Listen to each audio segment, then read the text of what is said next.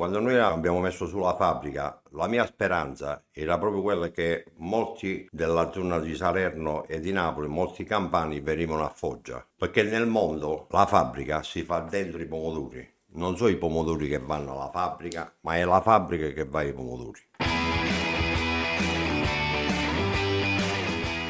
Chi Semina racconta è il podcast del gruppo Erdonia che parla di un'altra Foggia, quella fatta di storie di imprenditrici e imprenditori che hanno scelto di investire nel nostro territorio. Questo podcast è dedicato alla memoria dell'imprenditore e mentore Vincenzo De Matteo. Ciao a tutti, ciao Erika, e con un po' di tristezza che ci appropinguiamo a quella che sarà l'ultima puntata della prima stagione di Chi Semina racconta e ahimè chissà se ci sarà una seconda stagione, ancora tutto da scoprire, però chiudiamo col botto, anzi chiudiamo col rosso. Sono felicissimo di avere qui Domenico De Maio e Giuseppe Stasi, rispettivamente presidente e direttore commerciale di Rosso Gargano, che ci racconteranno un po' come nasce e come si diventa una delle aziende leader della trasformazione del pomodoro d'industria in Puglia. Domenico, la prima domanda è per te. Eh? Ho appena detto che oggi Rosso Gargano è un'azienda leader per quanto riguarda la trasformazione del pomodoro d'industria in Puglia. Immagino che il percorso non sia stato affatto semplice. Ci racconti un po' la storia dell'azienda? È la storia abbastanza lunga dell'azienda però al limite ci proviamo, dai. Rosso Gargano nasce per uno scherzo, perché i soci di Rosso Gargano, noi siamo produttori di pomodoro trentennali, quarantennali, nella nostra storia agricola abbiamo sempre prodotto del pomodoro. Però giustamente abbiamo sempre venduto ai napoletani, a un certo punto, quando, quando, arrivava alla maturazione, il nostro potere contrattuale era zero. Noi non valevamo niente perché non è che potevamo ragionare, perché il pomodoro era pronto e si doveva raccogliere. Quindi o lo raccogli o lo raccogli. O raccogli o lo, o, o lo perdi. O marcisce. Ed è partito proprio da questo concetto qua iniziale. Cioè prendiamo il pomodoro, lo mettiamo nelle lazze, possiamo ragionare, poi vediamo che cosa facciamo. E quindi dopo poi è iniziata questa avventura è iniziata questa avventura. C'è stata pure un po' di marezza nell'avventura perché un po' di gente è scesa dalla barca, però alla fine siamo rimasti quattro famiglie di produttori e secondo me il concetto che non è stato chiaro dall'inizio era un po' che fare il pomodoro, prendere il pomodoro dalla campagna, metterlo nelle latte e vendere le latte in bianco non, non aveva senso, non avrebbe cambiato questo concetto di avere diciamo, una parola in più nel, nel mercato. Allora era proprio questo di portare avanti il nostro territorio. Da, da questo nasce il nome Rosso Gargano. Perché vendere latte in bianco significa fare private label, cioè vendere col nome degli altri. Invece vendere col proprio marchio, da qui Rosso Gargano, significa promuovere il territorio. Anche se all'inizio è stato molto difficile specificare il concetto di Rosso Gargano. Cioè noi siamo pugliesi, siamo foggiani e siamo a, alle pendici del Gargano. Perché c'è da dire e da riconoscere che in tutto il mondo il pomodoro è Napoli. Perché spiegare all'americano che il pomodoro si produce a, a, Foggia non è facile. E con questo Domenico ci anticipa una domanda su cui ritorneremo dopo però. E quindi nasce questa azienda, il marinaio buono si vede nella tempesta. Il mare è stato agitato. Il mare è stato agitato.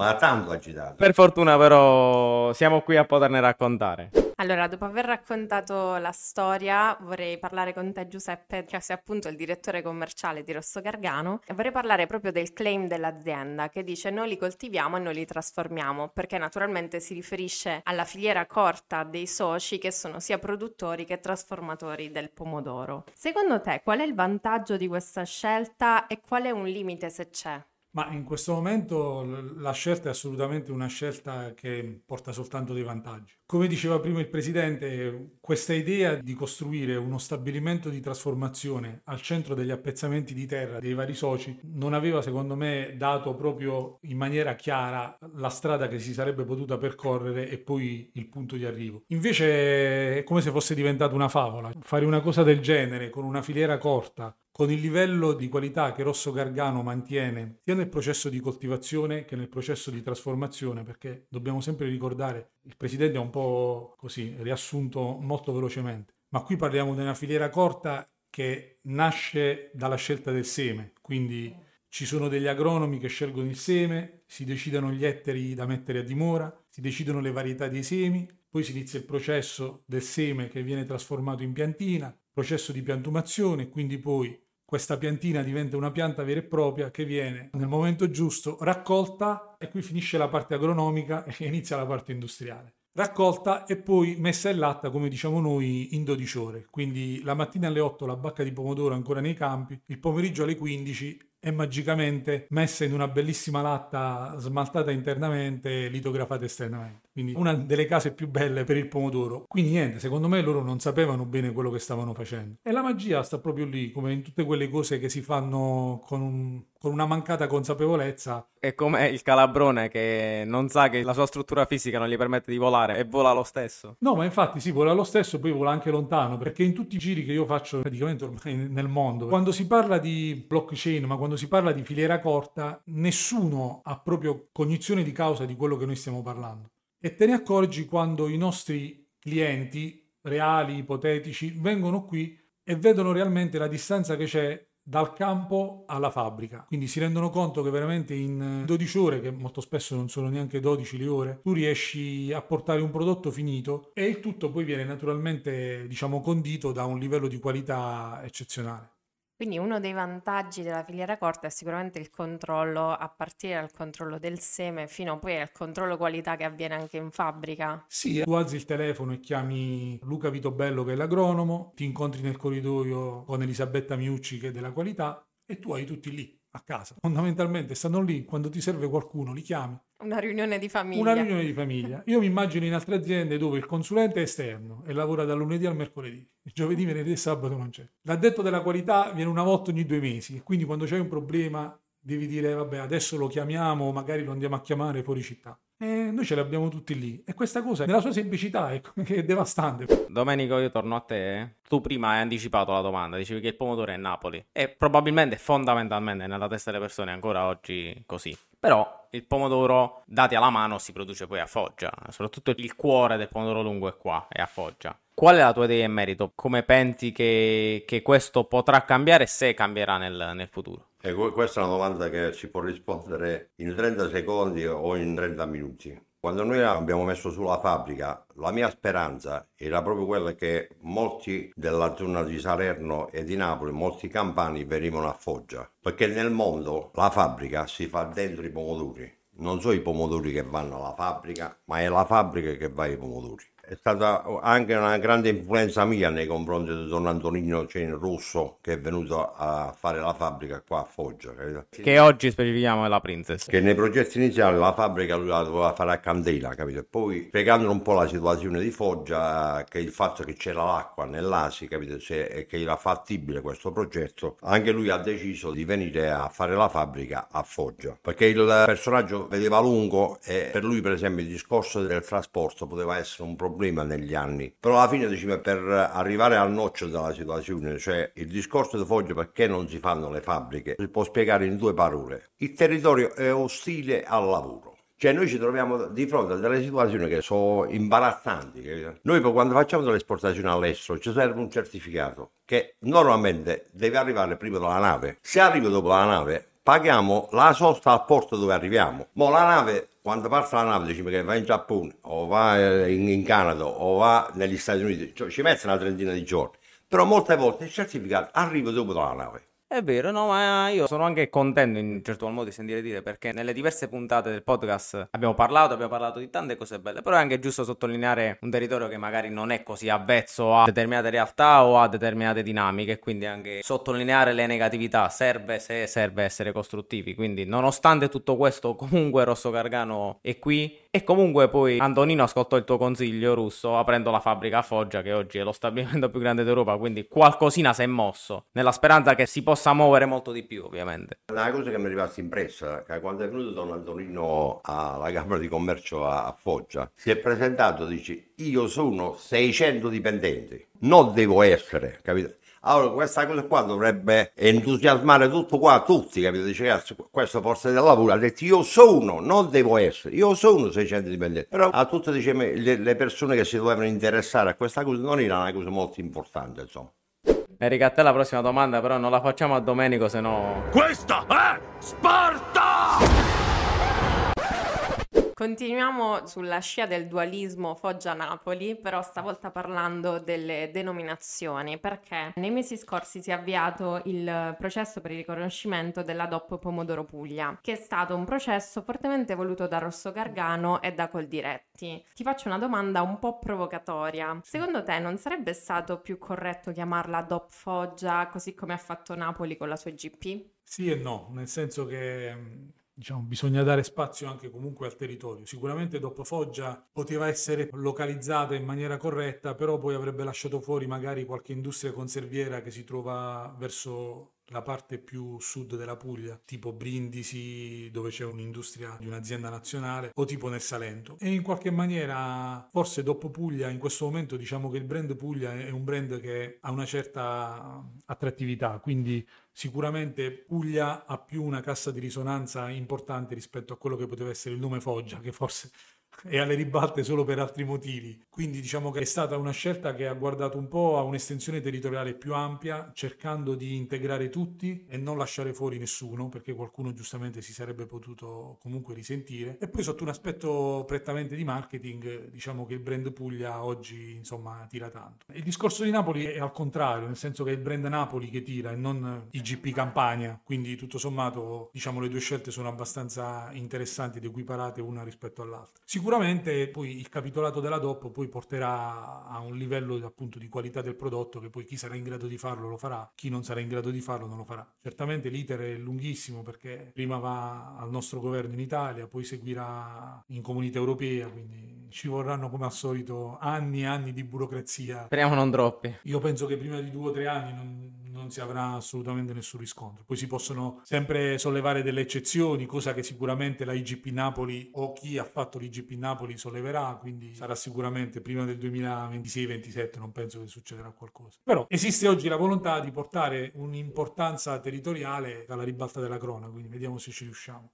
Giuseppe, abbiamo parlato di storia, abbiamo parlato di rapporto col territorio sì. e di Puglia-Campania. Parlavi un attimino del prodotto. Andiamo lì sul focus. So che ti piace parlare di quello, è il tuo mestiere, te lo sogni la notte. Quindi descrivici un attimino quali sono i punti di forza, le latte smaltate, non il vetro, con le peculiarità. Ce ne parli un po' di scelte sia di design che di scelte strategiche. Se parliamo proprio de- del marketing puro, la svolta di Rosso Gargano è avvenuta all'incirca sette anni fa, quando la vecchia immagine ha lasciato posto a quella che è l'attuale immagine di Rosso Gargano, quindi brand con sfondo rosso, latta rossa con un pomodoro rosso messo nel centro. Questa è stata una scelta coraggiosa che io oserei dire un, un genio del, del design, Franco Radoccia, ha ideato circa sette anni fa, perché fino a sette anni fa non si erano mai viste delle latte rosse con un pomodoro rosso, quindi la referenza con lo stesso colore del brand. Lui sette anni fa fa ci ha provato, io sette anni fa non c'ero, però so per certo che i soci durante la prima scelta erano abbastanza titubanti perché una cosa di questo tipo non si era mai vista. Però chi ha fatto marketing insegna che la prima vendita barra il primo acquisto si fa con gli occhi, che poi insomma è la cosa più naturale del mondo, voglio dire, due persone si piacciono e quando si piacciono inizialmente è perché si sono guardate, quindi non è una cosa così complicata. Però eh, il buon Franco Radoccia ebbe questa idea, la proprietà decise di andare avanti in questo senso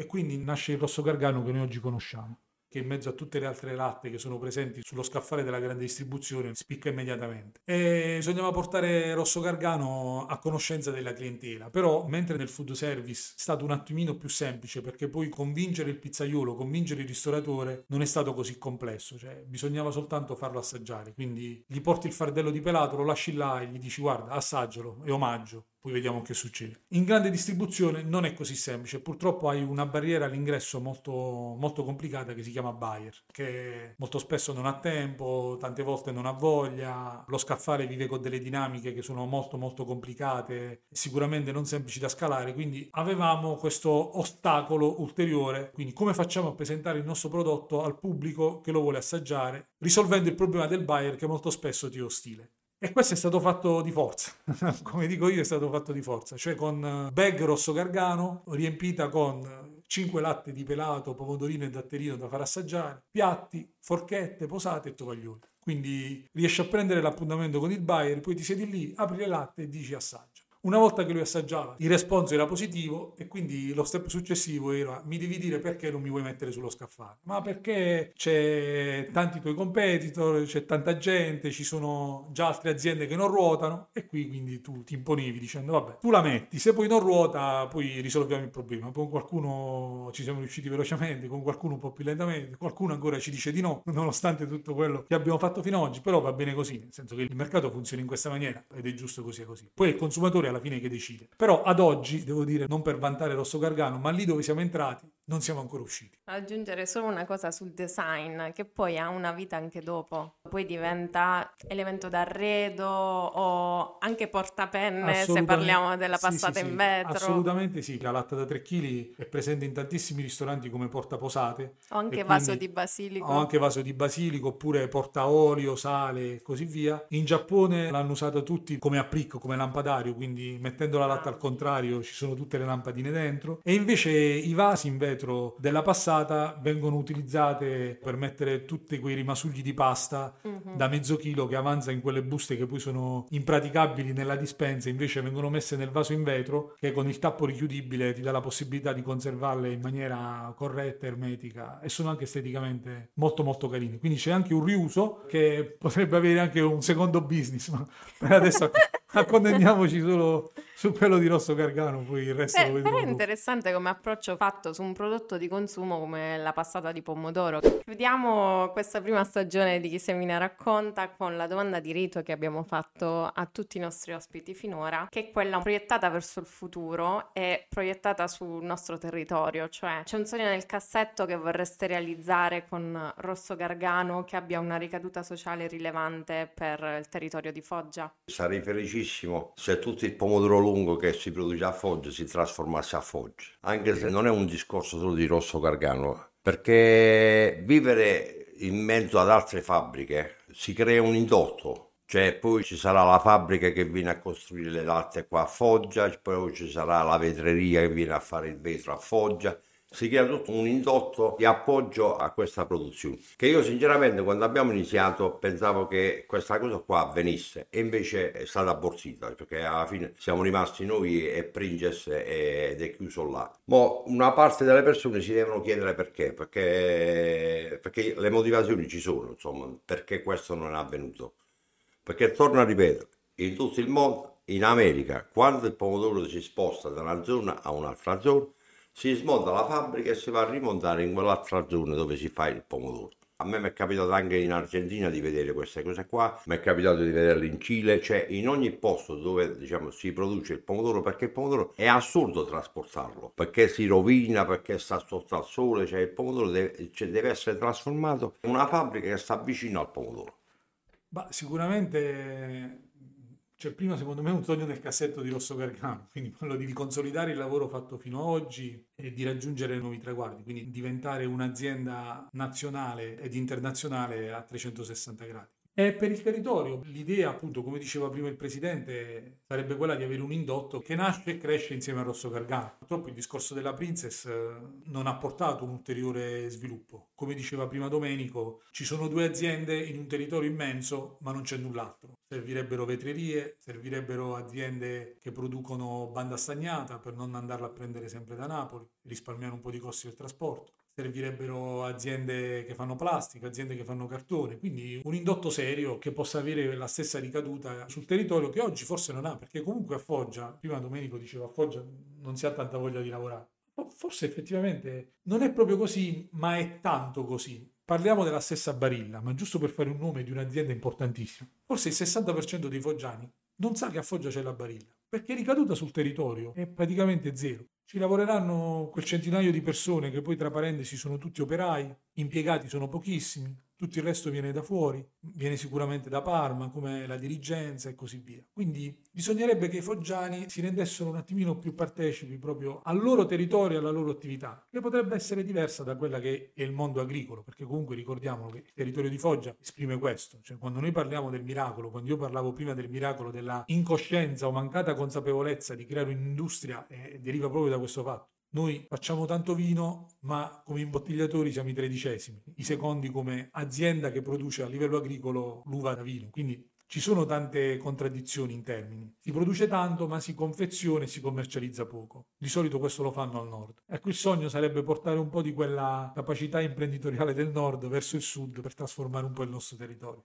Beh, eccoci Erika, siamo arrivati alla fine di questa prima stagione, un po' con la lacrimuccia. Ringrazio tutti i nostri ospiti per quanto riguarda la prima stagione di Chi Semina Racconta e grazie a loro siamo riusciti a seminare e quindi a raccontare quanto di bello si fa a Foggia ed è stato bello raccontare storie belle di Foggia, ma conoscere queste persone, potersi interfacciare con loro e capire le storie, le dinamiche e tutto quel che c'è dietro a, a un nome o magari a quello che può sembrare la prima impressione di un'azienda. Di aziende ce ne sono ancora tante, oggi abbiamo chiuso la decima puntata e 10 in realtà è un numero venuto fuori anche un po' a caso per, per dare un termine, una scadenza a questa prima esperienza, ma in realtà di aziende ce ne sono tante altre che si possono raccontare e che sicuramente magari racconteremo in una seconda stagione, magari in altri podcast o in altre forme, chi lo sa. E soprattutto Ducis in Fondo voglio ringraziare tutti quelli che ci hanno ascoltato, siete in tanti, anche più di quelli che, che mi aspettavo, ci avete dato un sacco di consigli, di feedback, di incoraggiamenti, quindi io ringrazio voi che, che comunque dedicate un po' di tempo a questa nostra piccola avventura. Siamo sempre aperti a ulteriori feedback, consigli, suggerimenti, se avete idee in mente, cose da suggerirsi, possibili collaborazioni, noi siamo qua a disposizione. Speriamo che così come